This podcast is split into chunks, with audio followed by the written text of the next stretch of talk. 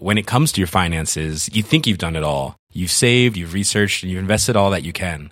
Now it's time to take those investments to the next level by using the brand behind every great investor, Yahoo Finance. As America's number one finance destination, Yahoo Finance has everything you need whether you're a seasoned trader or just dipping your toes into the market. Join the millions of investors who trust Yahoo Finance to guide them on their financial journey. For comprehensive financial news and analysis, visit yahoofinance.com, the number one financial destination, yahoofinance.com. This podcast contains explicit language.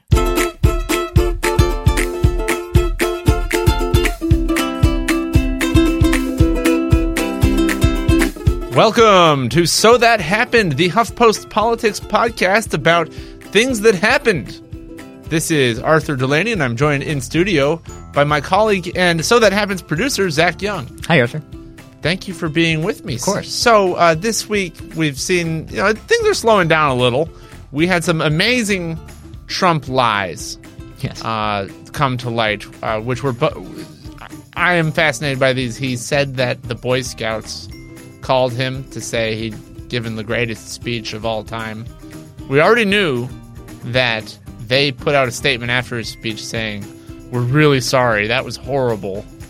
And he also claimed this week that the uh, president of Mexico, Mexico called to uh, congratulate him on his border security efforts. And then this week, the government of Mexico said, No, I like to imagine that was one big conference call. Donald Trump, Enrique Peña Nieto, and all the Boy Scouts. in Trump's mind, there was a conference call happening at all times with just everybody praising him, and it's uh, it's very disturbing. In addition to being sort of amusing, but enough about that. Uh, we need a report from Politicon, Zach, since that's where you went last Yeah. week, and you did a live panel. Yes. So I was dispatched by HuffPost to Pasadena, California this this past weekend for Politicon, which is a big gathering of basically political hotshots in the convention center. It's like Comic Con, but for politics. Yeah, with with worse costumes. A lot of red baseball caps. Right. Well, well. So instead of dudes in like jean jackets who are like, "I drew a comic book," it's Yeah. Newt Gingrich. Yeah. There was a fairly unconvincing Abe Lincoln there as far as costumes go. Were there stormtroopers? Did you there see were any- no stormtroopers. Huh. Well, you know, when I went to Politicon two years ago, there were stormtroopers, indicating strong con crossover. Yeah. Uh, Scaramucci was supposed to be there, but he pulled out after his uh, interesting week last week. oh yeah, yes, we had a Scaramucci. That Yeah, was yeah. another weird thing that happened. Um, but yeah, there's a lot of good stuff. Uh, Anthony uh, Atamanuik did his uh, Trump impression oh yes. uh, one night, which was great. and um, and who did you talk to on your panel? So our panel, my panel, was uh, the at the end of Sunday, which is the second day. We talked to Symone Sanders, who is the national press secretary, or was the national press secretary for the Bernie Sanders campaign, and is now a CNN commentator. You see her on there all the time. And this guy Austin Petersen, who was the runner-up to Gary Johnson in the Libertarian primary. All right, so that happeners. Let's take a listen to Zach Young's panel at Politicon in Pasadena.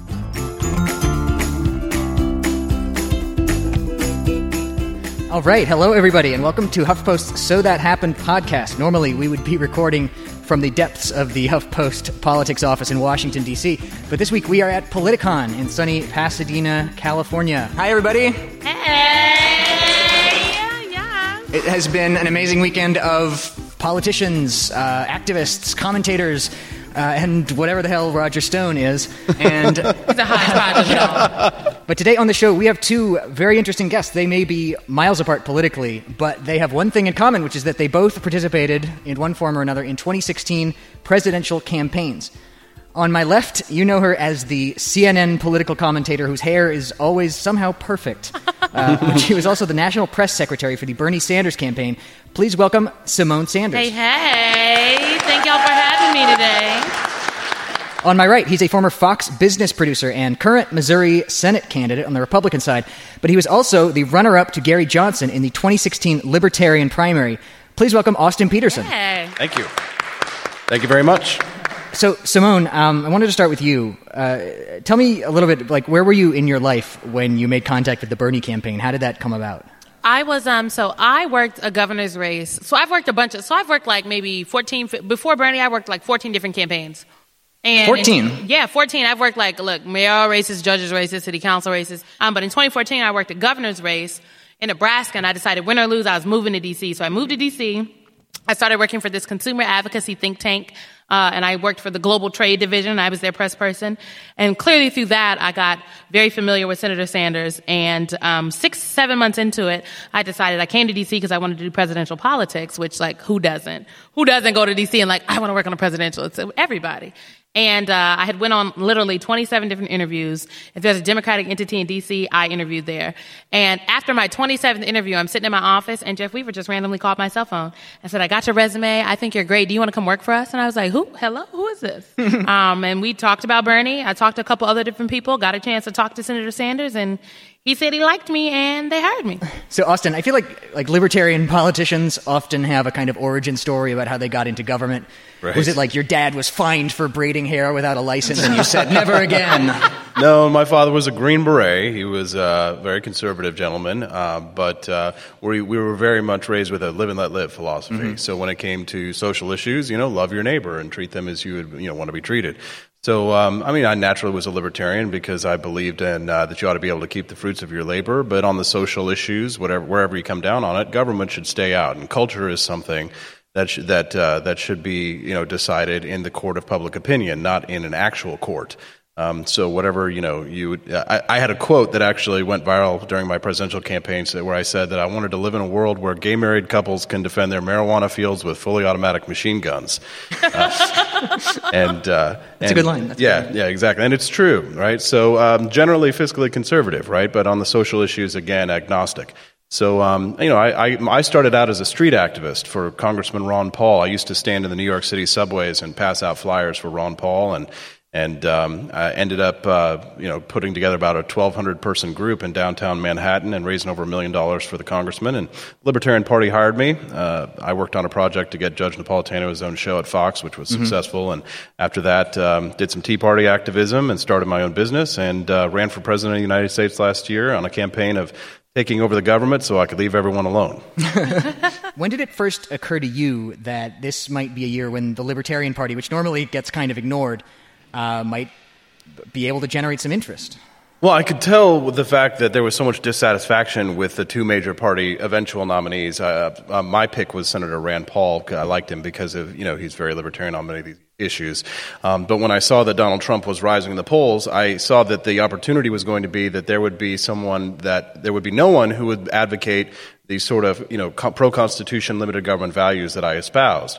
Um, I think you know Trump and his wave was, was very much a populist wave, um, and Bernie's was too, but it was just a different form of populism and one that I didn't quite identify with. Uh, so I, uh, I decided to run because I thought that the Libertarian Party could have a historic vote total, which they eventually did, of course, uh, if they had a candidate who could represent not just you know the conservative movement, but also the liberal movement. Because I did, while I did think that Bernie, if he had won, gotten to the general, he could have won the general. Uh, I, I didn't believe that the Democratic Party was going to give him a fair shake because I, I saw how the Republican Party treated Ron Paul. You and the rest of us. right, right, and and with the the super delegate situation, it's very undemocratic that Democratic Party. So I, I was um, uh, I I knew that uh, we would have Hillary and we would have Trump, and that people would be looking for a third option. Uh, and Governor Gary Johnson hadn't announced, so I said, well, you know what? At a, at a minimum, I'm going to you know force his hand and force him to get in here and force him to start competing. You expressed a lot of concerns about his qualities as a candidate. Right. You really sort of thought he was not the guy to be taking advantage of this moment. Is that fair to say? That's correct. I mean, I think that knowing where Aleppo is, is is obviously important, but being able to understand and articulate the libertarian philosophy is something that's deeply important to me. I mean, the, you ended up being kind of one of the big three candidates, Right. and the other was John McAfee, Right? Yes. who I believe is wanted in Belize in relation with some sort of a murder investigation. All American badass, John Yeah. McAfee. Yes. Is it? Uh, I mean, be honest. Is it like slightly annoying that there's always this element of of anarchy. weirdness? Not well, to put it. You know I mean, what? Every party we, we had a naked dancing guy right at the that's a little convention, but yeah. uh, that was not the worst thing that happened that day. Um, y- yes, I mean, obviously, yes. I, I think some people just kind of want to flaunt their, their lifestyle in other people's faces as a way to make a statement. Sometimes that can be effective. Sometimes it can't. I think a political convention is not, political convention is probably not the best place to do that. uh, but um, yeah, there's always been a bit of tension, in you know, in the between the anarchist wing and the limited government wing, right? And so I think that was on full display. But with John McAfee, I think that John McAfee is a philo- is, is actually a great philosopher. Uh, and from what I understand about the corruption in the government believes, I think that they. I don't think he actually did kill that person. I think that he was framed by a government that wanted to extort him.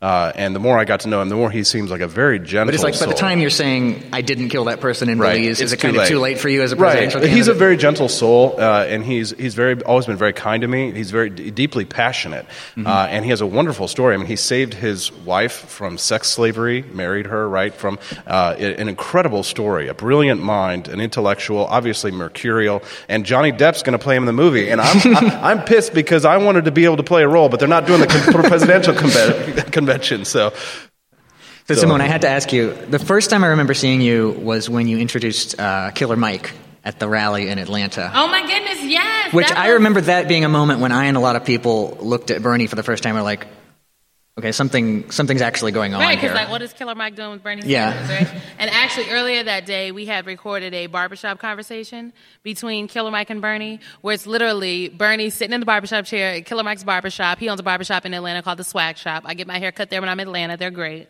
And Bernie's just like sitting in the chair shooting the shit with Killer Mike, talking about stuff like uh, Second Amendment rights and healthcare and uh, like weed. Like it's super crazy.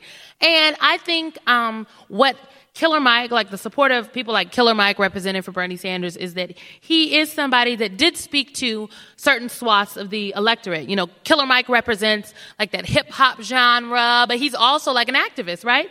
And you saw lots of, and but he also like represents young people. Killer Mike is like almost 40 years old, but you, he represents young folks. Like young folks feel in tune with what Killer Mike is talking about, and that's I think that's But how did that come reason. about? The Killer Mike thing. Did he reach out to you guys or? yeah, it was like a mutual thing. And so uh, Marcus Ferrell, who was our African American um, outreach director, had been saying like, you know, we got to talk to Killer Mike. I think Killer Mike, like Killer Mike and Bernie, we should do a thing. You got to talk to Killer Mike. And Killer Mike had heard about Bernie. Clearly, you know, he's tuned in. He watches television, and we kind of like just reached out to him and was like, hey, Bernie wants to meet Killer Mike. Let's make this thing happen. They chatted on the phone. They hit it off. And I even think Bernie was a little like, okay, Killer Mike, you want me to talk to somebody whose name is Killer Mike? I was like, look, his name is Michael Render. I mean, that, Don't that, that takes a little bit of courage as a politician to, like- to be like, because you know you're going to be fielding questions on the news.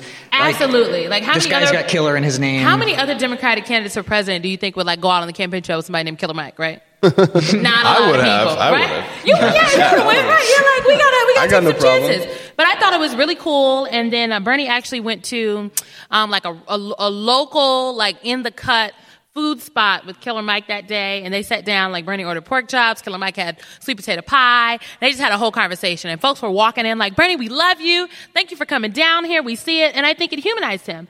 And what I think other politicians can take from that is the American electorate are looking for really authentic, just candid folks who are going to tell it like it is, speak freely and candidly and authentically about the issues, um, and be willing to sit down and have a conversation with people. Yeah. And there were things that Bernie clearly didn't get all the way right, but I think that's one thing he hit the nail on the head on. Yeah.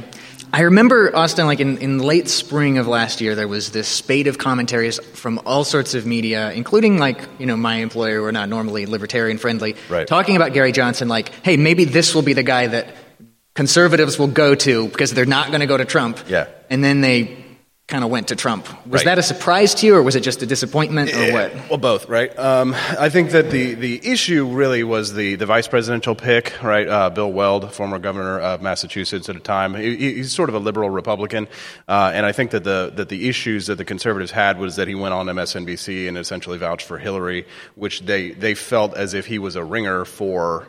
Hillary. Uh, and a, a lot of the Bernie supporters, who people who were looking at uh, Gary Johnson as an alternative, I think were even turned off by that too, because a lot of them didn't like Hillary. They, they didn't like how she treated Bernie. They didn't like how they pushed him aside. What exactly did he say relating to Hillary? Uh, Weld He said went he'd on vote to for her. Didn't he yeah, literally he said he yeah, would vote for vote, Hillary? yeah, yeah, vouched for her, right? And and uh, so I think people saw uh, the conservatives saw that and thought to themselves, with any chance that we were going to vote for these guys, now it's gone. Um, so there were a lot of even libertarians who went and voted for uh, for Donald Trump. And you know, again, the elements of populism on the right has some has some libertarian strains, and it's but it's mixed with a nasty nativism as well. Uh, and so it's it's been problematic, of course, because in the, the long history of the uh, intellectual ideologies, the neoconservative movement, which had power in the Republican Party, has now been pushed aside. The, the populists are ascendant, and the libertarian movement is sort of left trying to determine what we are, what we're all about. Um, and you know, for me, running as a Republican right now is actually an interesting opportunity because no one can define what a Republican is, uh, and so I might as well. It's say- anybody's game. Right, it's anybody's game, right? In every crisis, an opportunity. Um, so I would say that when it came to the Republican Party, they, they were not ready to, to accept someone like Governor Gary Johnson. They did not see him as sufficiently on their side on certain issues like freedom of religion and other things that are extremely important to them, which is why they should have nominated me. Plug. You you kind of had a reputation as being the kind of the youthy social media candidate in the Right, libertarian yeah. primary. I talk about some of the methods that you use to try and message to people. Um, actually, the I, I feel like I was one of the first pioneers as a politician to use live streams to interact with. It's like a year and a half ago that was Facebook Live was still Well, fairly yeah, novel. I actually had an advantage before over like people in grocery store checkout lines were Facebook Live streaming Yes, themselves. and, and it was great because it was like fall of 2015, and you couldn't live stream to Facebook unless you had a blue check mark. and, I, and I was the only one who had a blue check mark, so I was able to, to do that. And all the other presidential candidates who were like trying to cozy up were like, "Hey, Austin, by the way, how do you do that?" Uh, you know, because we were raising significant money. I still am. I'm, it, it's actually a very powerful tool. And the thing that made it so different was that instead of just talking to my audience, I'm talking with my audience. They they come in and I see their questions and I'm talking to them. I call them out by name. It makes it very personal. Uh, and then when they donate or and when they come into the live streams, they feel like they're a part of it. Right? It's it's no it's personal politics. It's true democracy. I think like we all really wanted to say it because I get to hear what they care about, what issues matter, and then I can craft my message going forward to make it more popular, which is you know a good tool for a politician to have. But I think this is actually a really revolutionary tool. It's something that I, I think more politicians will make use of. It's a great way to fundraise. Uh, so social media is it, itself is great, but the live streams are the thing. That's that's the future, I think, for politicians because you get that access that you would never have. I mean, can you imagine Hillary Clinton sitting down and doing a live stream like? Hello, fellow kids. You know, it's gonna, it, it's, it's not gonna be like, it, it's just not gonna be personal because she's not personal. And I think that'll actually be a good thing going forward. We'll have more authentic politicians in the future. Um, Symone, talk a bit about on the Bernie side how you uh, came up with a messaging strategy. What was your initial thinking, and how did that change as you got a little bit experienced watching him on the trail? So I think we came into it. Um, you know, B- Bernie clearly has very strong opinions. I don't know if you know, um, and he believed like the core of our, the underlying thing of our entire message was we live in a rigged economy that's kept in place by a system of corrupt campaign finance. Like we literally repeated that everywhere we went. Like internally on the communications team, And you had the advantage of a candidate who's had that message for pretty much 40 years. for. 40 years. Like, if you look at videos from Bernie from like 25, 30 years ago, he's literally talking about we lived in a rigged economy kept in place by a system of corrupt campaign finance. Like, the economy is rigged. So it, um, we had like history to draw from on Bernie because this is literally what he has been talking about his entire like political career since he burst onto the scene in Burlington, Vermont and won this mayoral race. Talking about we live in a rigged economy kept in place by a system of corrupt campaign finance. Um, obviously, early in the campaign, there were some people noticed that there was an opportunity for kind of a left populist candidate in this election. But you must have been a little worried. Like, look at Bernie Sanders. Like, it's two years ago. Feel the burn slogan doesn't exist yet. No one really knows who Bernie is, and you're like, this is. Bernie is going to bring Bernie. the populist movement to the left, right? And it was, I, I think You must have helped- you must have went through your head when you started the campaign. like, started, is this really the like, right guy for I this? was like, look, you know, is Bernie gonna be the guy that's gonna like ignite the fire? But once you went to a rally, you knew. You could feel it. Like there's there there's nothing like a Bernie Sanders rally, and, and I've been to a lot of political rallies, and I've just never felt anything like that in the room. The only other time I felt that was with President Obama.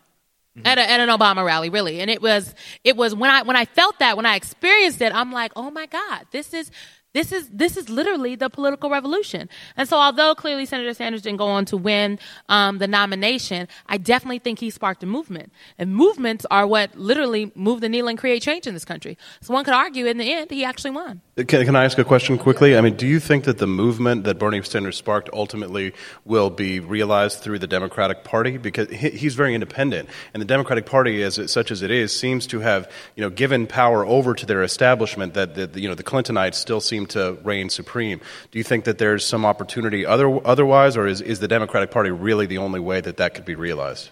You know, I I think there are other ways. I think that you know the Democratic Party um, as a whole, and we're talking about the DNC, the DCCC, the Democratic Congressional Campaign Committee, the DGA, the DSCC, all of the DS, whatever, whatever. All the D acronyms. All the D's and whatever's. You know, when we talk about the party, I think that they're they're still institute they're still institutions, and historically institutions have to be pushed.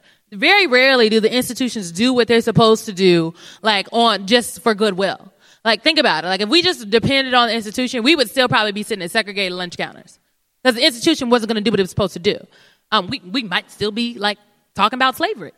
So I think that the movement that he sparked, you see groups like Swing Left, groups like the Indivisible Project, groups like Run for Something, folks like um, Rise to Run, an advisory board that I'm on, all of these really grassroots groups that have popped up in the absence of leadership from the party because, you know, the party was in like this limbo space. We didn't have a chair. We didn't have the White House anymore. And so it took us a while to get a chair. Then once we got a chair, it's taken a minute for Tom Perez to put his platform together. So I think in the absence of that, these grassroots groups have popped up and said, well, this is what we're going to do. This is how we're going to lead and this is how we're going to move. And I think it's those groups that are literally going to help change the face of American politics. And the party won't be able to help but come along. So Bernie had to make the decision to join the Democratic Party and run in the Democratic primary. And Austin, you Yes, yes. you have now made a similar decision, which is that you're you announced as a Republican candidate Correct. for Senate in Missouri, and you said you went out and polled people and said, "Hey, look, I want to run for a major party. Who should I run with?" Uh, yes, um, Basically. I spent about two months and uh, made about four thousand phone calls directly to my supporters, my personal cell phone, and You, said, call, you called people Y- personally? "Yes, all of them." Y'all, Everyone. this Yeah. is what politicians should be doing. right." You had Thank to pick you. up the phone and make a phone call. Yeah. Okay. So, so, and out of those people, 100% said run, 98%, a little bit more maybe, said run as a Republican, uh, and they said that they think the opportunity is there to bring in the ideas, which is what matters. Parties are, n- are just tools. Parties are, are not repositories of philosophy, no matter how much they may try and be so. The, the, it's the platform of the candidate that matters. Uh, so, you know, I'm pushing a broad uh, platform in, in this race. It's one of, you know, taxes, spending, jobs, but also criminal justice reform, uh, also foreign policy, one that is, you know, not quite so hyper interventionist as we had in the past. Uh, so I think the opportunity in Missouri is to try and convince conservative voters that while uh, you know some of my libertarian credentials might be a little spooky, uh, that, I, that that you know the, the traditional Republicans have not upheld what they what ha, what was considered traditional Republicanism or conservatism. Uh, and you know, I think that running as a libertarian actually will help with third-party independent types, people who who absolutely make a big um, swing in elections. And uh, and I actually think that if I were to come up against Claire McCaskill, uh, because she's not been good on things like civil rights, she's not been good on things like civil liberties, she's not been good on criminal justice reform. She's uh, that her base, the people uh, of the progressive base of the Democratic Party, would actually come over and say, "Hey, this is a man who actually fights truthfully for the issues that we do care about," which is why I think that's a great opportunity to win. Because again, parties uh, really are the problem in many ways. We need to stop looking at someone in their parties. I just met someone in the green room behind uh, the stage, and and they said, um, you know, oh, you're running as Republican. Oh, well, then I can't support you. And it's like, you know, get to know me. You know, who am I? Do you know anything about me? Like, take take five minutes and just get to know me as a person and and, and understand my character. So I, I think that the party is the parties are very much the problem. Uh, so parties are just tools. How much of your choice of party had to do with ideology, and how much had to do with the fact that the incumbent is a Democrat, and so running on the Republican side gives you an actual Sure. So it's an at it? opportunity, correct? Like you, you want to understand like how, how to win, right? You want to take an opportunity when it's when it's presented to you. And the Republicans of Missouri uh, are, of, you know, they're conservative, but they're not the kind of conservatives that you would get perhaps in the more deep South. They tend to be a little bit more moderate. And even the Democrats in Missouri are more socially conservative. They tend to be for gun rights. Uh, they tend to be very religious. They tend to be pro-life. And so that's an opportunity for someone who is a pro-life, pro-constitution, uh, pro-liberty Republican candidate with a background in outsider politics to come in and I think make big waves. Eventually, the Republican Party will field an establishment challenger against me, someone who will uphold those kind of what they quote traditional values, which you might consider authoritarianism in some ways. But uh, but I think that there's a great opportunity now in this race. Now, now clearly Claire is my girl, but I what I think um, he, you've identified is the fact that there is a there's a real opportunity here for definitely on the Republican side of the aisle for folks to to run on a platform that really gets back to the basics because there are people within the Republican Party who are unhappy with what they've seen currently, what they've seen from the president, the current president of the United States, what they've seen within their own Republican Party, because they want people to get back to good Republican, good conservative values. And there are people who would argue that the current president, even though he ran on the Republican platform, he's not an actual Republican. He's not a conservative. Um, so I, I think that you've identified an opportunity. And well, what's funny too is thank you and thank you for that is that uh, people are thumping Attorney General Jeff Sessions because of all the Russia stuff, and I'm like, well, what about the fact that he's cracking down on weed? What about the issues? What about civil, yeah? What about civil asset forfeiture? Like, what about the issues that really matter? Like, those are the things we should be picking apart, uh, apart for. But I mean, I, I had a, a, panel actually yesterday talking uh, justice reform with um, Southern uh, Southern California Congresswoman, I think uh, Karen Bass. Karen Bass, yeah. Whoa, she is wonderful And we were talking about bail reform and talking about uh, the, the war on drugs and opioids and things like that. And I thought to myself, I cannot wait to win. And sorry, Claire, uh, so that so that I can defy all stereotypes and reach across the aisle and have bipartisanship that, for once, is not bipartisan to screw the American people, but to do some good for the American people. And I think that the opportunity is there. But you know, us grassroots types, the anti-establishment types, Symone, I think we got to work together and stop putting this party label, let this party label define us. We got to start working together together, we the people, we are an American people, and not let the parties control who we are, what we think, what we believe, and what we do. Yeah, George Washington told us not to create these parties. That's right. It would be the detriment to the American Amen. society. We ain't Amen. listen. George Washington said, don't do this. He wrote a whole letter when he got out of office and said, do not do this. And we didn't listen, and here we are today. Mm. Washington said a lot of things. Yeah. This is true. I'm, I'm just here for the part where Yeah. he said no part. Um, Austin, I think when you when you declared as a Republican, you gave an interview in which you said, "I have the quote here." You said, "You know, libertarians, especially my supporters, they want to win. They don't want to sit back and be footnotes to history. They want to be a part of history." Correct. What then is the role of third parties? Is that essentially a concession that third parties are just basically their purpose is to inject issues into the campaign and they're never going to win, or is it that they're never going to win In now? part, it depends. If we had proportional representation, that would be something that would help third parties win. But right now, the system is set up that the third parties can't can't get in. You know, first past the post in California, we've got all kinds of issues that stop third parties from getting on the ballot. They spend all their time and money doing so. Um, and yeah, I think that it's all about the moment in history. I, I believe, and Jeff Carson and I were discussing last night because of some of the conversations we were having with con, uh, conservatives.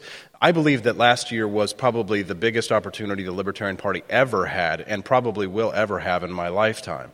And third parties have always come along historically when there's been tension in the country. Consider the, the birth of the Republican Party. Um, obviously, abolition and slavery was coming to the forefront, and there needed to be a party that, that stood up for the issues that people really cared about. Right? We had John Brown, and we had, you know, the South was beginning to militarize. And the Republican Party, um, the Whig Party, was starting to die down, and some Republican candidates were winning on a local level. Uh, and then, of course, once they elected a president, that was the, what brought in the sweep. But on the local level, the, the Libertarian would have to start winning some elections, and we're just not seeing that. Um, I, I, don't see that that's going to happen anytime soon because there are some institutional problems. The, the problem is that the Libertarian Party has all of the same problems of the major parties, with none of the advantages of actually holding any offices. Um, and of course, you know, there is the, the fact that there are some people who don't think the, the role of the party is to actually win elections. It's more of an educational platform. But actually, can I just say one thing real quick? The, the Libertarian Party does perform a very valuable service in training and giving young activists opportunities to work in campaigns that they would never have anywhere else. Uh, I'm a you know, poor farm boy from Missouri. I, I would have never gotten an opportunity to work on a national presidential campaign if, if in 2008 I hadn't gone to work for Congressman Bob Barr. And so I got to see what happens up close and in person. That experience is invaluable. And I always encourage my activists, you know, that they need to go and they need to take these jobs. Uh, when Gary Johnson won, despite the fact that he completely disrespected me after, you know, the, the victory, um, I told my people to go to work for Sorry, him. what did he do? I gave him a gift of a, of a flintlock pistol, and he chucked it in the garbage uh, because I- Really? yeah, because I didn't support his VP pick. But uh, you know, whatever. Um, Yikes. yeah, so I, I got it back, and uh, and I'm going to need it because uh, I got a big challenge ahead of me. But um, I, I, I would clear. exactly. It's a flintlock, but uh, yeah, I would just say that the, The official stance of this panel is against political violence. Right, right, right. Well, it's it's it's a Put that in non-firing replica, FYI. So, anyways, but um, no, the the opportunity for the Libertarian Party last year, I think, was probably the the last opportunity on a national level to really make a big impact, unless there is some other Hillary versus Trump situation in 2020, which I don't see. I think you know, if you're lucky, you'll get Tus- Tulsi Gabbard uh, or Cory Booker or some some real serious Democrat, but. Uh, the, you know, Kamala Harris, I think, is talking about running, which I think the Republicans would love to run against Kamala Harris. Unfortunately, I know that uh, she's a, a, a, progressive hero in many ways, uh, but there are some young Democrats who would be very attractive uh, to in a bipartisan fashion. I mean, I, am not trying to give it all away for you guys because I mean, but uh, there are some good Democrats out there, and you know, it, it was unfortunate when I when we saw what happened to Jim Webb. Uh, Jim Webb was a war hero. Jim Webb was um, was a an honorable and and proud man who served this country, and he was, I think, he was denigrated and, and not treated well. If there's no room for people like Jim Webb in the Democratic Party, I mean, then there will be no conservative Democrats, blue dog Democrats, and that party needs some some of those people, some of that levity, some of that some people like that. Um, and I would say that uh, the the biggest problem the Democrats face, in my opinion, is that the leaders of the Democratic Party and movement are septuagenarians, Elizabeth Warren and, and Bernie Sanders. I mean, you need some young blood, but the, the, the powers of the Democratic Party are holding so tightly onto control uh, that it, it, I'm just not optimistic that the Democratic Party will be able to offer an alternative that would allow a third party to rise in 2020. I think that the opportunity is probably going to be, interestingly, in the Republican Party. Planning for your next trip? Elevate your travel style with Quince. Quince has all the jet setting essentials you'll want for your next getaway, like European linen, premium luggage options, buttery soft Italian leather bags, and so much more. And it's all priced at 50 to 80% less than similar brands. Plus, Quince only works with factories that use safe and ethical manufacturing practices. Pack your bags with high-quality essentials you'll be wearing for vacations to come with Quince. Go to quince.com slash trip for free shipping and 365-day returns when it comes to your finances, you think you've done it all. You've saved, you've researched, and you've invested all that you can. Now it's time to take those investments to the next level by using the brand behind every great investor, Yahoo Finance. As America's number one finance destination, Yahoo Finance has everything you need, whether you're a seasoned trader or just dipping your toes into the market. Join the millions of investors who trust Yahoo Finance to guide them on their financial journey. For comprehensive financial news and analysis, visit yahoofinance.com the number one financial destination, yahoofinance.com. Again, because where there is chaos, there is opportunity. Uh, Symone, I'd like you to basically continue from there. Like the Sanders campaign obviously showed that there's all this energy out there for something other than this sort of Obama Clinton centrist kind of Democratic Party. You think Bernie will run again, and if not, where does that go? Yeah, so I guess first I'd say is I remember back when Obama decided he was going to run for president, everybody was like, no. You are not our candidate. You are not our guy. Even the Congressional Black Caucus, they supported Hillary Clinton in the 2008 race. They didn't even support Obama. Like there were all these quote unquote establishment Democrats that sat down, that told, you know, the, the fun, the kid with the funny name from Chicago that it wasn't your turn, that you literally cannot win. There were people who literally, you know, flat out said that like, look, America's not ready for like a black president. Hussein Obama. Who, I mean, like yeah. Barack Hussein, and, and if they are, it's definitely not Barack Hussein Obama. Right. So I think Obama demonstrated that there is an appetite, and, and then Bernie has absolutely demonstrated that there is an appetite for someone that the establishment, quote unquote, does not necessarily embrace, and for someone who doesn't, um, who isn't quote unquote anointed, if you will, because neither Barack Obama was anointed. Like now, everybody pretends like they were on the Obama train and everyone just loved him. Right. But be clear, be clear, they were not here for Barack Obama. I was, but there were lots of people who were not, and I think we just have to be honest about that. So when you talk about the rise of like Bernie Sanders and these these uh, di- these populist Democrats who, um, again, are not the choice of the quote unquote establishment people, and I mean people straight up did not like and still don't like Bernie because he continues to say he's an independent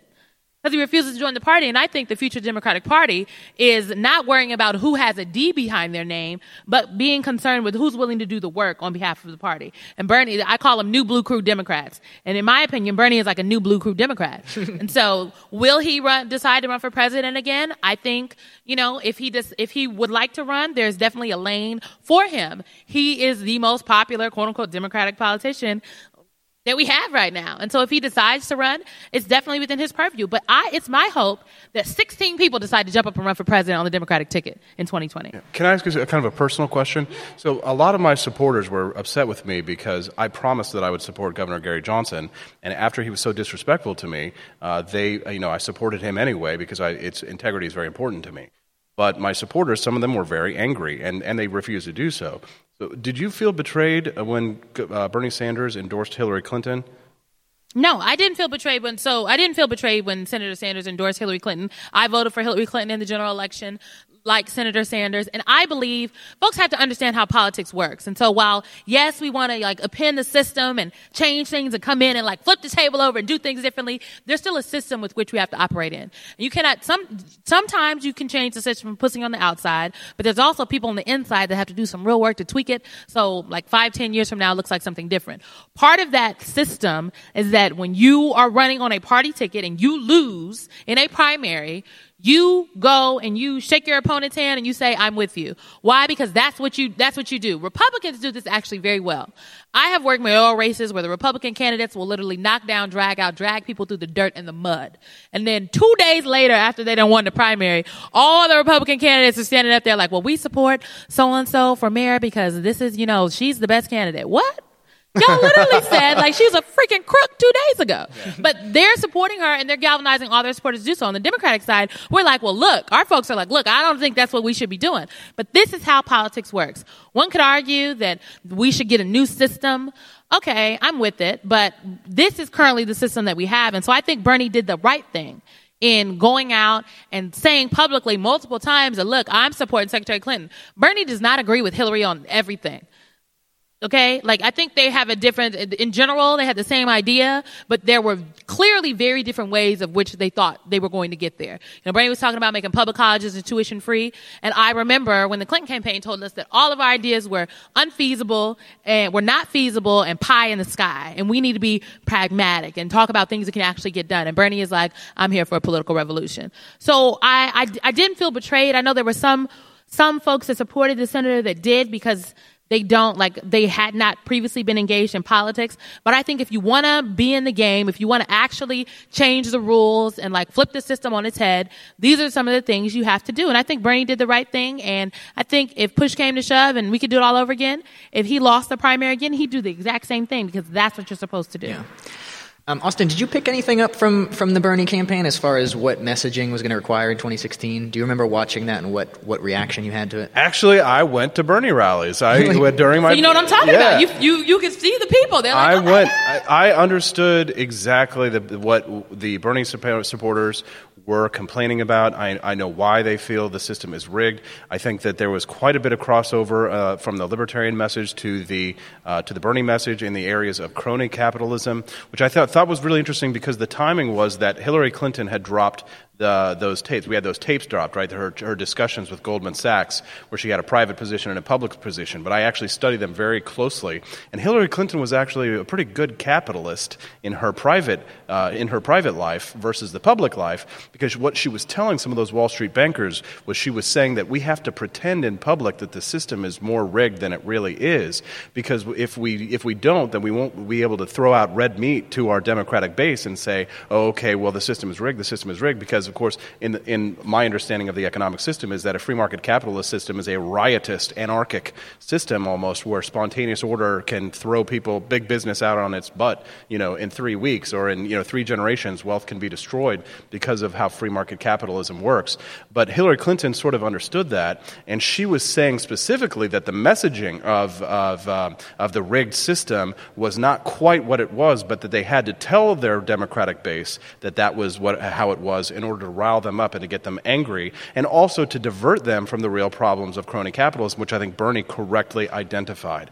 The system is rigged in many ways. You were talking about braiding of hair, a license to braid hair. That is a serious issue that is affecting people in low income and minority communities, where licensing is stopping them from being able to be uh, gainfully employed and able to practice their trade. Um, and so for me, I think that from Bernie supporters, I, I recognize that many of them, and this is, I know this is a little inflammatory, but many of them did support Donald Trump in the general election because they saw in Trump, whether you think it's authentic or not, authenticity. They saw someone who tells it like it is, someone who is a quote man of the people. Now I'll leave it to you to determine whether or not that's crazy. real or not. Like, how did the billionaire but but again, people of America? true. But, I'm but, still baffled. But Symone, compare it to Hillary Clinton. I mean, Hillary Clinton is not a person of the people. I mean, this is a woman who never, you know, she doesn't do her own grocery shopping. That's for sure. I mean, she's never carried a gun in her life. This is someone who's, you know, he, she treats her staff like like dirt, uh, and and so she's totally out of touch with the people. So they saw in Donald Trump someone that, that the people people who like Bernie uh, Sanders, right, in places like Michigan, where he won those Rust Belt voters,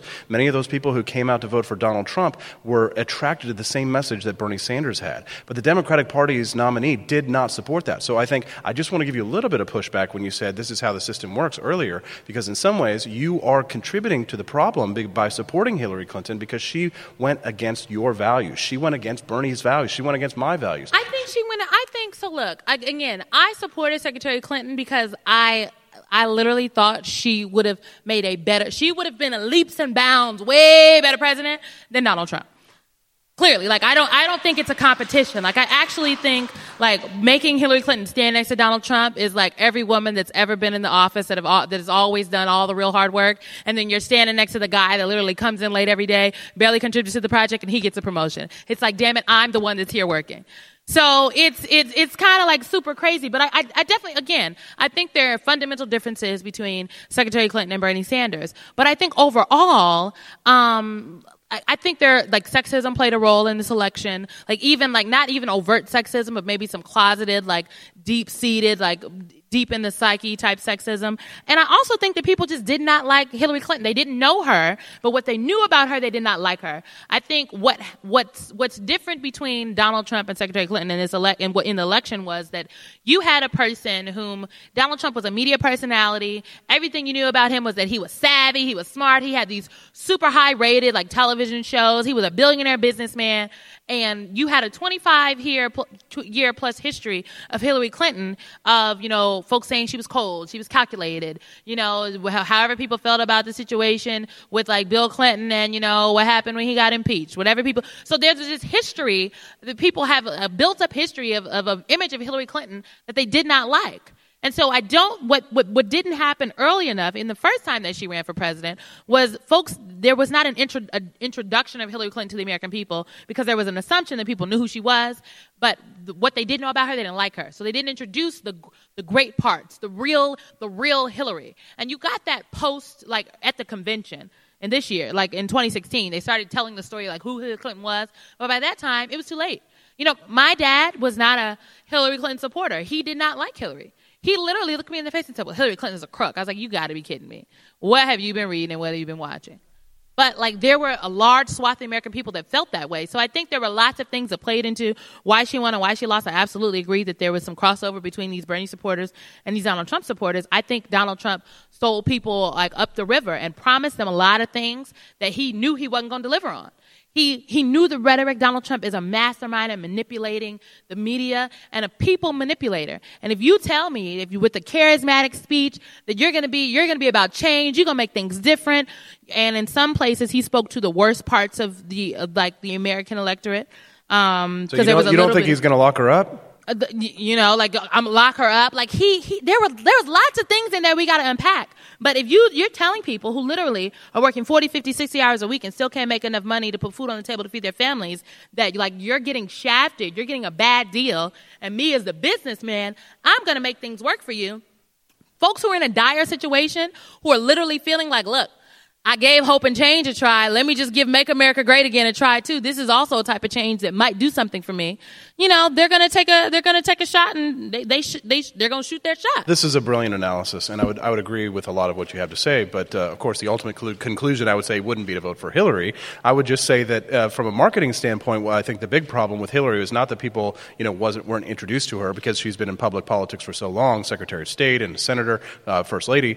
But I think that the issue was with the marketing was that her marketing was about them. The Democrats' marketing right now, and Bernie Sanders said this. It was bad. Recently. It was about they're so bad. Bernie, yes, Bernie Sanders said this. The Democratic Party brand is, is horrible. It's love Trump's hate, right? You're putting your opponent's name on your, your signs and your branding. It's like vote for us because we're better than the next guy. Well, who's the next guy? All right, so we're always looking forward to that. So you, you, better bra- better branding would be good for the Democratic Party. Better deal. And, better candidates. yeah, better deal. Right. Better yeah. pizza, Papa John's. So Austin, I, I think you also said that you thought Hillary Clinton would have been a better outcome than Donald Trump but you had a slight, you had a slightly different reason. Ah, yes. So the old Alexander Hamilton line, right? So, so the argument that the the founding fathers, some of them made, where they talked about why would Hillary, you know, when I was putting it in a modern context, was that you know better to have someone at the head of, of government who we can oppose and who are, we are not responsible for, right? If if Donald Trump were to take power, right? So it would be per- perhaps an embarrassment to the Republican Party or the conservative movement. Uh, and so the reason why Hillary Clinton could ostensibly have been a better candidate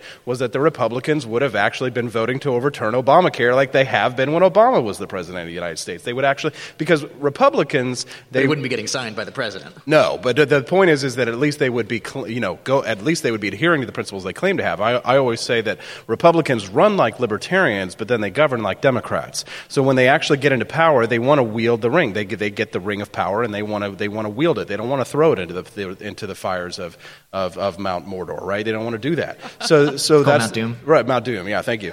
So, so, so, th- so the issue, of course, is that the Republican Party is is is not a, a good party for governing. They do not govern well. I And- mean, clearly. Okay, Right. y'all ran on repeal and replace for seven years, and they finally get the White House, Exactly. both chambers of Congress, and you have zero plan. You're like, we're gonna write this bill over And- lunch. and now- I'm still floored. And now we have, and, and look at the chaos that we have right now. And I think that the problem is, is that they, they were never really, many of them were never really principled in the first place. They were just power hungry, and you know you see that in both parties. But the difference between the Republican Party and the Democratic Party is that the Democratic Party tends to be more unified in opinion. They tend, you know, from the collectivist aspect, they tend to have a little bit more of unanimity when, especially when it came to passing Obamacare. Right? They passed it, I think, with 60 votes. All the Democrats were together. But within the Republican Party are many different strains of ideologies. Uh, you have paleoconservatism, you have traditional conservative, Burkean conservatives, libertarianism, all of these different schools of thought. Now, there are some, of course, on the Democratic side as well, but they tend to be more unified. So, the Republican Party, the problem with them is that now that they have power,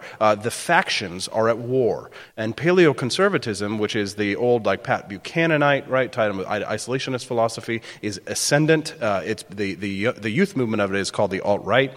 Uh, and, and that's what we're seeing right now, because, but, but the unfortunate, uh, well, unfortunately for the United States, is that they're not able to govern effectively. Uh, and so I, I saw Hillary Clinton in a way as, as for the govern, as for the Republicans to be held to their standards, because otherwise, you know, when they're given power, they wouldn't do it. And this is exactly what we've seen. Um, Symone, I saw another interview that you gave in which you were talking about the messaging strategy for the Bernie campaign and saying that you and other people uh, on the campaign were, you know, trying to kind of streamline and perfect Bernie's message, but ev- eventually just realized you had to let let him be himself, let Bernie be Bernie, and that that was the secret to the success of, of the Yeah. campaign. Yeah, you can't give this man talking points. Like literally, people would we would write speeches for Bernie. People would work a long time on these speeches. You'd give them to the senator, you'd print them out, and then you knew your stuff was going to get rewritten. When the morning of his event, you'd give him the stuff, and he'd say, "Do you have a yellow notepad?" And you're like, "Oh no, Bernie's about to rewrite the speech." And you take and he takes a notepad and he goes into the corner and he jots some stuff down and he goes out there and he gives a whole other speech, which is a great, it would be a great speech, by the way, which is not the speech that a number of people wrote. And I, I think that as someone who's like a campaign staffer, like you want a principal that literally will, okay, I'm writing this. I need you to read it. Maybe you should do a little, do a little, give me a little ad lib. I need you to keep to the outline. So it's like, uh, stressful for a staffer, but it's also like very refreshing that, you know, I, I, I think I said somewhere in a publication, like nobody puts Bernie in a corner. Like nobody puts baby, nobody puts Bernie in a corner. And Bernie Sanders is going to go out there and he's going to be Bernie Sanders every single day. And for some folks, you know, that could be frustrating, but it's also really, really refreshing that you've got someone that is so committed and dedicated to the ideals um, that they believe in and the values that they hold. Because uh, you hear that a lot from people who are involved with the Bernie campaign, and it's, they tend to phrase it as though it's a very specific to Bernie thing. But I know that like people said that about the Donald Trump campaign that they had to let Donald Trump be. And I, for the other podcast I produced for HuffPost, we talked to Jen Palmieri, who was the communications director for Hillary Clinton. probably said the same thing and she Hillary. said, "Yeah, we eventually learned you just had to let Hillary be Hillary."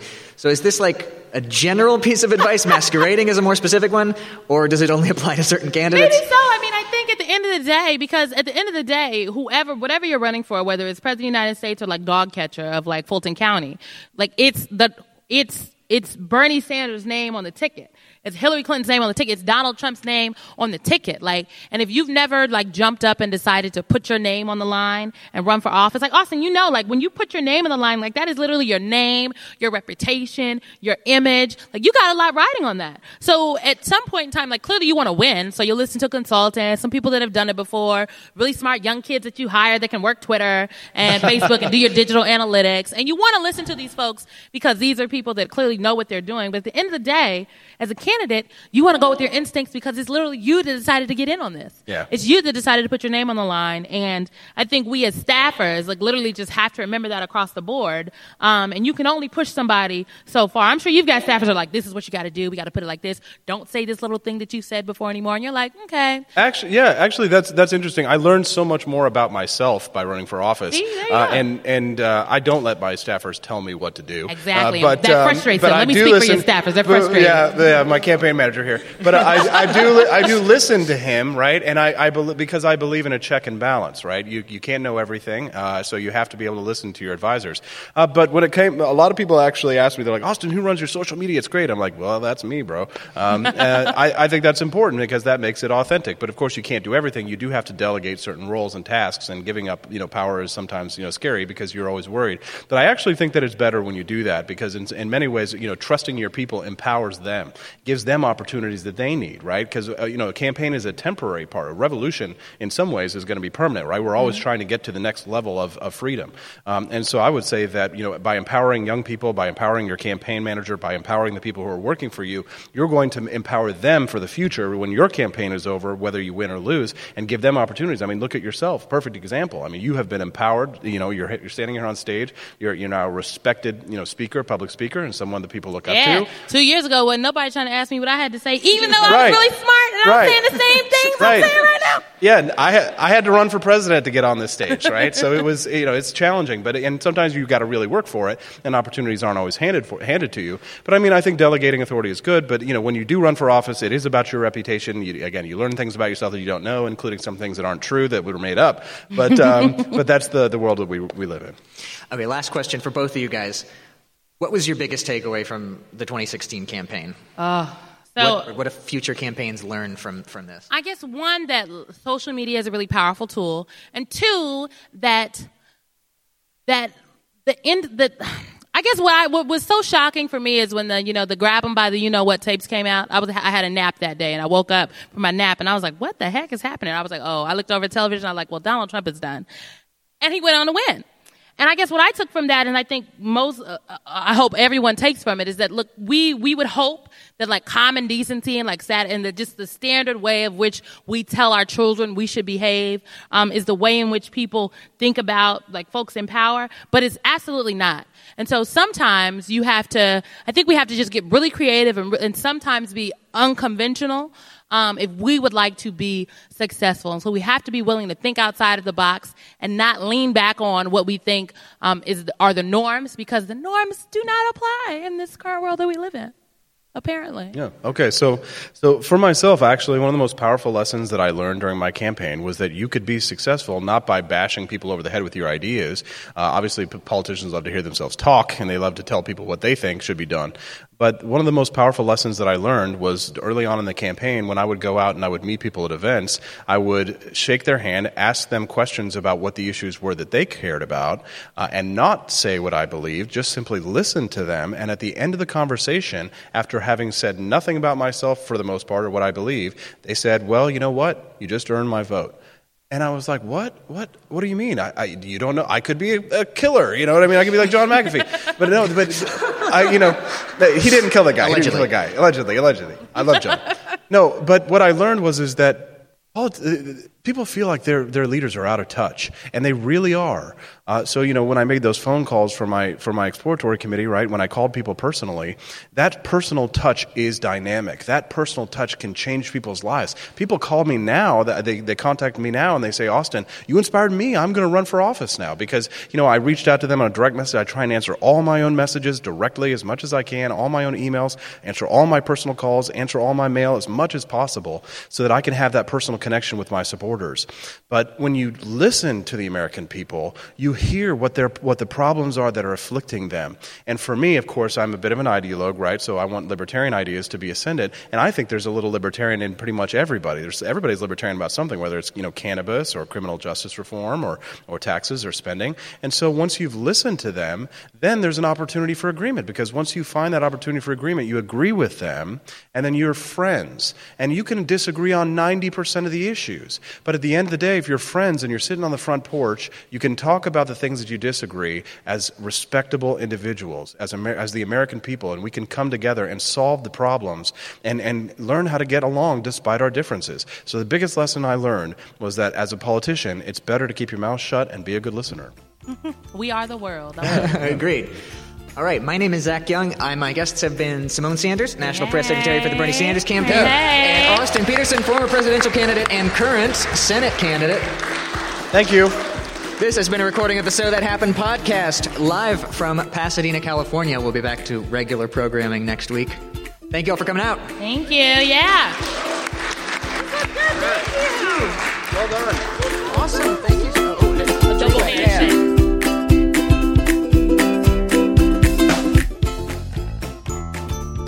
So that's what happened this week. This podcast was produced, edited, and engineered by me. Our executive producer is Nick Offenberg.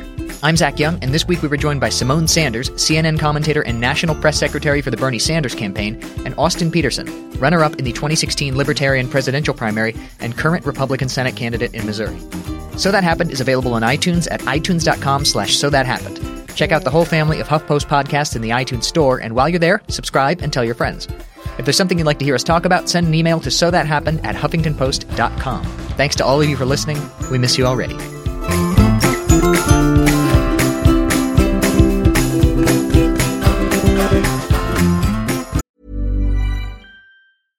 when it comes to your finances, you think you've done it all. You've saved, you've researched, and you've invested all that you can. Now it's time to take those investments to the next level by using the brand behind every great investor, Yahoo Finance. As America's number one finance destination, Yahoo Finance has everything you need, whether you're a seasoned trader or just dipping your toes into the market. Join the millions of investors who trust Yahoo Finance to guide them on their financial journey. For comprehensive financial news and analysis, visit yahoofinance.com, the number one financial destination, yahoofinance.com.